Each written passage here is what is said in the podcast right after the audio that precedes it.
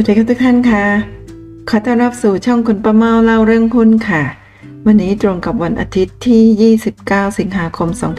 2564 ค่ะ หนังสือเปิดโลกใหม่ บทความโดยดรนิเวศ เหมวชิระวรากรค่ะ ตีพิมพ์ในเว็บไซต์ของสมาคมนักลงทุนเน้นคุณค่าแห่งประเทศไทยนะคะ เมื่อวันเสาร์ที่ 28 สิงหาคม 2564 ค่ะ วันนี้คุณประเมาจะนำบทความหนังสือเปิดโลกใหม่ของดรนิเวศนะคะมาอ่านให้ทุกท่านฟังกันค่ะ ในบทความนะดรนิเวศบอกไว้ว่า การเป็น VI ที่สมบูรณ์สำหรับผมก็คือ คนที่รอบรู้ในศาสตร์รอบด้านอย่างถูกต้อง ที่สำคัญก็คือเรื่องของเศรษฐกิจ สังคมการเมือง การทำธุรกิจและการลงทุน โดยที่ความรู้พื้นฐานที่สำคัญมากที่สุดก็คือ ความรู้เกี่ยวกับคน หรือพูดให้ชัดเจนก็คือ พฤติกรรมของคนที่ โดยที่ความรู้ในภาพใหญ่คือ เศรษฐกิจ สังคม การเมือง และการทำธุรกิจนั้น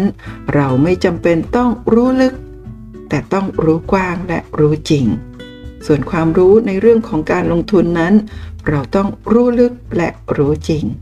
วิธีการเรียนรู้ที่สำคัญที่สุด ไม่มีอะไรดีไปกว่าการอ่านหนังสือ แต่ที่สำคัญยิ่งกว่าก็คือ การเลือกหนังสือที่จะอ่าน เหตุผลก็เพราะว่า มีหนังสือมากมายเกินกว่าที่เราจะอ่านไหว แต่ที่สำคัญยิ่งกว่าก็คือ หนังสือมีรายละเอียดมากเกินไป จนเราไม่เห็นภาพใหญ่ หนังสือจำนวนมากไม่ถูกต้อง เพราะคนเขียนก็ไม่รู้จริง หรือที่แย่ยิ่งกว่าก็คือ เขียนจากความคิดที่ลำเอียง ที่มาจากพื้นฐานทางจิตวิทยาของตนเอง ผมเองได้อ่านหนังสือหลากหลายมาก ในหลากหลายศาสตร์ดังกล่าว ถึงวันนี้เมื่อคิดย้อนหลังไป มีหนังสือหลายเล่มที่คิดว่า ช่วยให้ผมตาสว่าง คือรู้ในสิ่งที่ไม่เคยรู้ หรือรู้ในสิ่งที่ผมเข้าใจผิดมานาน หนังสือหลายเล่มหรือน่าจะส่วนใหญ่เป็นหนังสือประวัติศาสตร์ หรือแนวอิงประวัติศาสตร์ที่เขียนโดยเซียน ที่มีการศึกษามาเป็นอย่างดี ที่เล่าเหตุการณ์ต่างๆ ต่อเนื่องกันมา อย่างมีเหตุมีผลและมาจากพื้นฐานที่ถูกต้อง นั่นก็คือความเป็นมนุษย์ที่เป็นคนสร้างเศรษฐกิจสังคม และการเมืองมาตั้งแต่ดึกดำบรรจนถึงวันนี้ หนังสือเล่มแรก ซึ่งจริงๆก็คือ หนังสือพื้นฐานสำคัญที่สุด ที่ผมคิดว่า VI หรือคนทั่วไปควรจะอ่านเป็นอย่างยิ่ง ก็คือหนังสือชื่อ Sapiens A Brief History of Humankind หรือเซเปียน ประวัติย่อของมนุษย์มนุษยชาติ เขียนโดยยูวอลแฮรารีนักประวัติศาสตร์ชื่อดังชาวยิว นี่คือหนังสือที่เล่าเรื่องราวของมนุษย์พันเซเปียนตั้งแต่เริ่มต้นวิวัฒนาการ และการก่อร่างสร้างเมือง เอาชนะสัตว์ทั้งปวง รวมถึงมนุษย์เผ่าอื่นที่เพิ่งล้มตาย และสูญพันธุ์ไปแค่ 4 ถึง 5 หมื่นปีมานี่เอง ส่วนการเอาชนะสัตว์อื่นทั้งปวงและสามารถครองโลกได้อย่างเด็ดขาดเองนั้น ก็น่าจะเพิ่งเกิดขึ้น แค่ไม่เกิน 10,000 ถึง 20,000 ปี และการสร้างเมืองรัฐ และสถาบันต่างๆ ในการปกครองรวมถึงศาสนานั้น ก็แค่4ถึง5,000 ปีที่ผ่านมา ไม่ต้องพูดถึงประเทศอย่างเรา ขออภัยค่ะ ไม่ต้องพูดถึงประเทศอย่างที่เรารู้จักที่มีขอบเขตดินแดงแน่นอนที่เพิ่งจะก่อตั้งขึ้นเมื่อไม่กี่ร้อยปีที่แล้วนี่เอง ฮร์รารีบอกว่าที่เซเปียนพัฒนาตนเองได้เร็วมากเพราะว่า มนุษย์มีจิตสำนึกรู้จักคิดและมีจินตนาการ สามารถคิดฝันและเชื่อในสิ่งที่ไม่มีตัวตน หรือมีคุณค่าทางธรรมชาติ และก็ปฏิบัติไปตามความเชื่อนั้นได้ ตัวอย่างที่สำคัญที่สุดอย่างหนึ่ง ที่ทำให้มนุษย์ก้าวหน้ามหาศาลก็เช่นเรื่องของเงิน ที่ทุกคนเชื่อว่ามันสามารถเอาไปใช้จ่ายซื้อสินค้า และบริการได้ ทั้งๆทที่มันเป็นก้อนโลหะ หรือเป็นกระดาษ หรือในปัจจุบันเป็นแค่ตัวเลขดิจิทัลในคอมพิวเตอร์เป็นต้น ดังนั้นพวกเขาจึงยอมทำงานอะไรบางอย่างให้กับคนอื่น เพื่อหาเงินมาใช้ เพื่อเอาชีวิตให้รอด และเก็บไว้ เพื่ออนาคตของตนและลูกหลาน ช่นเดียวกันบริษัทก็เป็นแค่นามธรรม ที่สามารถทำงานไปได้เรื่อยๆ อย่างต่อเนื่อง ในขณะที่คนอาจจะตาย หรือหายไปในเวลาไม่กี่ปีไม่กี่สิบปี ดังนั้นบริษัทจึงสามารถดำเนินการและพัฒนาสินค้าของตนไปอย่างต่อเนื่องยาวนาน และสามารถพัฒนาเทคโนโลยีใหม่ ๆ ที่ทำให้โลกก้าวหน้าขึ้นเป็นต้น ผมเองคิดว่าเซเปียนน่าจะเป็นหนังสือที่ติดอันดับอย่างน้อย หนังสือแห่งทศวรรษของโลก โดยเฉพาะทางด้านประวัติศาสตร์ คนที่อ่านหนังสือเล่มนี้แล้วจะสามารถต่อยอดไปอ่านหนังสือประวัติศาสตร์ของโลก รัฐและประเทศได้ยังมีความเข้าใจที่ถูกต้อง และจะไม่ถูกทำให้หลงเข้าใจผิด จากความลำเอียงที่เกิดจากรัฐ หรือผู้คนที่พยายามสร้างสตอรี่ที่เทิดทูนประเทศตนเอง และลดค่าประเทศอื่น ซึ่งเป็นธรรมชาติหรือพฤติกรรมของคนที่ติดมากับยีนของมนุษย์ตั้งแต่ยุคหมื่นปีที่แล้ว ถ้าพูดถึงประวัติศาสตร์ของคนไทยเองนั้น หนังสือที่เปิดโลกใหม่ให้กับผมก็คือ หนังสือหลายเล่มที่เขียนโดยดรธงชัย วินิจกูลศาสตราจารย์ประวัติศาสตร์เอเชียตะวันออกเฉียงใต้ และประวัติศาสตร์ไทย แห่งมหาวิทยาลัยวิสคอนซิน ประเทศสหรัฐอเมริกา นี่คือกลุ่มหนังสือที่พูดถึงประวัติศาสตร์ของไทยที่แตกต่างจากประวัติศาสตร์ทางการของรัฐไทย ที่คนไทยทุกคนต้องเรียนและได้รับรู้มาตลอด แน่นอนว่านักวิชาการกระแสหลักของไทยคงจะไม่เห็นด้วยกับความคิดและ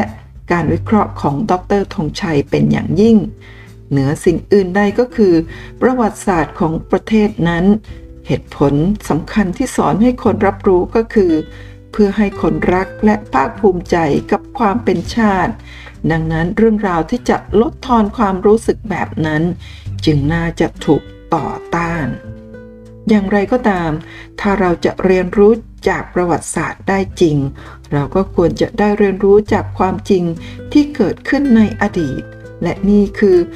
ส่วนหนึ่งของหนังสือที่จะช่วยให้เราเรียนรู้การเมืองของไทยได้ดีขึ้น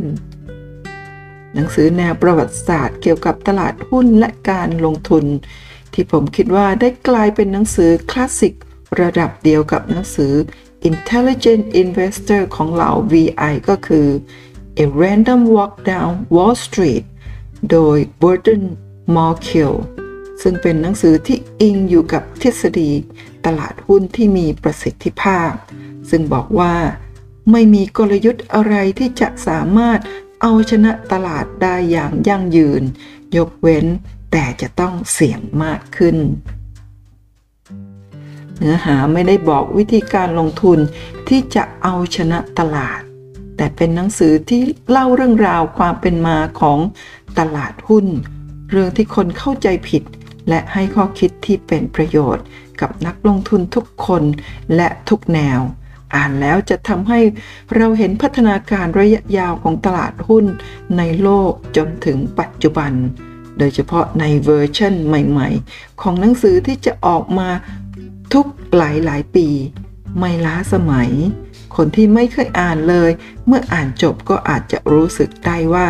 ความรู้ความเข้าใจเกี่ยวกับตลาดและการลงทุนเพิ่มขึ้นมาก หนังสือสองเล่มสุดท้าย ที่ผมรู้สึกได้ว่า เปิดตาผม ให้เข้าใจเรื่องของการแข่งขันทางธุรกิจของบริษัท ได้มากที่สุดเล่มหนึ่ง เพราะมันพูดถึง ตำแหน่งและการแข่งขันทางการตลาดของผลิตภัณฑ์ชื่อว่า positioning the battle for your mind และ marketing warfare โดย Alice กับ Jack Trout นี่เป็นหนังสือทางการตลาดเล่มเล็ก ๆ และอ่านง่ายมาก ที่ผมซึ่งเคยเรียนจบ MBA ทางการตลาด ไม่เคยได้รับรู้เลย ราะเวลาที่ผมเรียนการตลาด เขาจะสอนเรื่องโครงสร้างการแข่งขันของอุตสาหกรรม จุดอ่อนจุดแข็งของกิจการ วิธีการทำการตลาด การจัดการช่องทางการตลาด การทำแคมเปญเพื่อขายสินค้าเป็นต้น แต่ไม่เคยเรียนรู้พื้นฐานของจิตใจลูกค้าเลย ไม่รู้กระบวนการคิดของสมอง หรือจิตใจของลูกค้าต่อสินค้า ซึ่งเป็นเรื่องที่น่าจะสำคัญที่สุด อ่านหนังสือเล่มนี้จบจะทำให้เราสามารถวิเคราะห์ว่าสินค้าไหนจะได้เปรียบอย่างยั่งยืน และโดดเด่นแค่ไหน คู่แข่งจะสามารถเอาชนะ หรือต่อสู้ด้วยวิธีการอย่างไร สิ่งที่สำคัญก็คือการต่อสู้ทางการตลาดนั้นเขาบอกว่ามันอยู่ในหัวของคน และถ้าเรา เข้าไปจ้องตำแหน่งในนั้นได้แล้ว คนอื่นจะมาแทนที่ทำได้ยากมาก ยกตัวอย่างตอนนี้ก็อาจจะบอกว่า โทรศัพท์มือถือของ Apple นั้น ได้เข้าไปเป็นหมายเลขหนึ่งของผู้ใช้ หรือลูกค้าจำนวนมากของเขาแล้ว ยากที่ใครจะมาแทนที่ได้เป็นต้น หนังสือที่เปลี่ยนความเข้าใจหรือเปลี่ยนมุมมอง หรือเปลี่ยนชีวิตของแต่ละคนนั้น ไม่ได้หมายความว่าจะต้องทำให้ประสบความสำเร็จหรือชีวิตดีขึ้น แต่เพียงอย่างเดียว บ่อยครั้งมันเป็นหนังสือที่ตรงกับจิตวิทยาเบื้องขออภัยกับจิตวิทยาพื้นฐานของแต่ละคนด้วย ยกตัวอย่างเช่น ถ้าคนคนหนึ่งมีแนวโน้มที่จะเป็นนักเก่งกำไร แต่ไม่เคยหรือไม่ค่อยได้อ่านหนังสือเกี่ยวกับ เรื่องการเล่นหุ้นทางเทคนิค วันหนึ่งเมื่อเขาพบหนังสือที่เปลี่ยนแนวคิดการวิเคราะห์อย่างสิ้นเชิง เช่นมีการใช้วิชาการด้านข้อมูลที่ซับซ้อนทางฟิสิกส์เข้ามาเล่นหุ้น เขาก็อาจจะเปลี่ยนวิธีการวิเคราะห์เดิมไปอย่างสิ้นเชิงได้ โดยที่อาจจะเป็นผลดีหรือผลเสียก็เป็นอีกเรื่องหนึ่ง ในกรณีของผมเองนั้น ผมคิดว่า หนังสือที่กล่าวมาข้างต้น ช่วยให้ผมสามารถวิเคราะห์สิ่งต่างๆ ไม่เฉพาะแต่เรื่องของการลงทุนดีขึ้น แต่รวมถึงการใช้ชีวิตด้านอื่น ๆด้วยเนื้อสิ่งอื่นใดก็คือ การเป็น VI ของผมนั้น มันไม่ใช่เรื่องของการลงทุนเพียงอย่างเดียว แต่มันคือชีวิต และชีวิตผมก็เปลี่ยนแปลงไปมาก ส่วนหนึ่ง จากการอ่านหนังสือเหล่านั้น รวมถึงหนังสือที่มีแนวทางแบบเดียวกันที่ตามมา และนั่นก็คือทั้งหมดของหนังสือเปิดโลกใหม่ โดยดรนิเวศ เหมวชิระวรากร ซึ่งตีพิมพ์ในเว็บไซต์ของสมาคมนักลงทุนเน้นคุณค่าแห่งประเทศไทย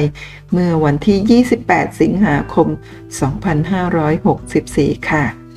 ท่านสามารถติดตาม เรื่องราวบทความดีๆ ของดรนิเวศ ซึ่งคุณประเมาจะนำมาอ่านในคลิปเป็นประจำนะคะก็รวมทั้งคลิปอื่นๆ เกี่ยวกับการลงทุนที่คุณประเมาจะสรรหามาเล่าให้ทุกท่านฟังนั่นเองนะคะผ่านช่องทาง YouTube แล้วก็พอดแคสต์ช่องคุณประเมาเล่าเรื่องหุ้นได้เป็นประจำนะคะ ขอบคุณทุกท่านสำหรับการกดติดตามกด subscribe ไลค์แชร์ช่องคุณประเมาเล่าเรื่องหุ้นนะคะ แล้วก็พบกันใหม่ในคลิปหน้านะคะ ขอให้ทุกท่านโชคดีในการลงทุนค่ะ สวัสดีค่ะ